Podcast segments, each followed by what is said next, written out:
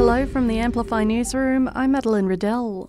Non prescription vapes will be banned around the country as part of a major crackdown on the products. Aussies will only be able to buy the e cigarettes, which will be in plain packaging with a prescription at pharmacies. Vapes were sold to governments and communities around the world as a therapeutic product to get long term smokers to quit, to help them quit. It was not sold as a recreational product targeted at our kids, but that's what it's become. Health Minister Mark Butler speaking on the ABC there. As part of the $234 million overhaul, disposable vapes will also be banned. While Aussie homeowners will be holding their breath when the Reserve Bank meets today to decide whether or not to lift the cash rate. While many experts are predicting another pause to the rate hikes, CommSec forecasts we could be in for a 25 basis point rise.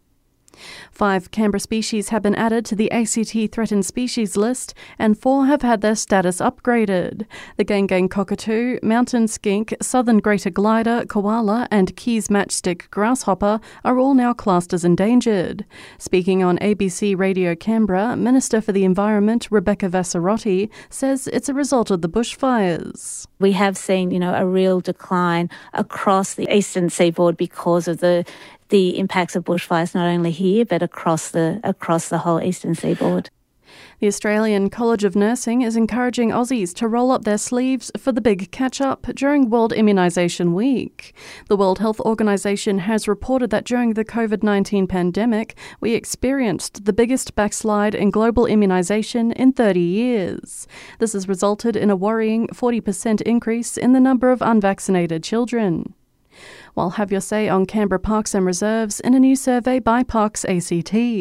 Whether you want to exercise, sightsee, or just have fun, the survey will help direct resources into the right facilities. It's available on the Parks ACT website until May 31.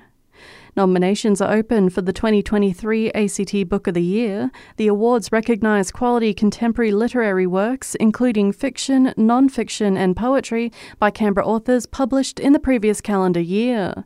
Nominations close at 5 pm on the 15th of June and Aerosmith have announced their farewell tour, saying it's not goodbye, it's peace out.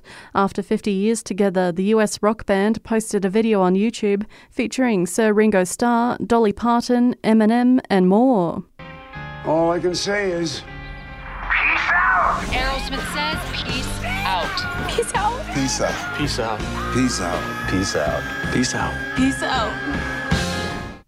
Now all aged in their 70s, the band is best known for hits like Dream On, Walk This Way, and I Don't Want to Miss a Thing.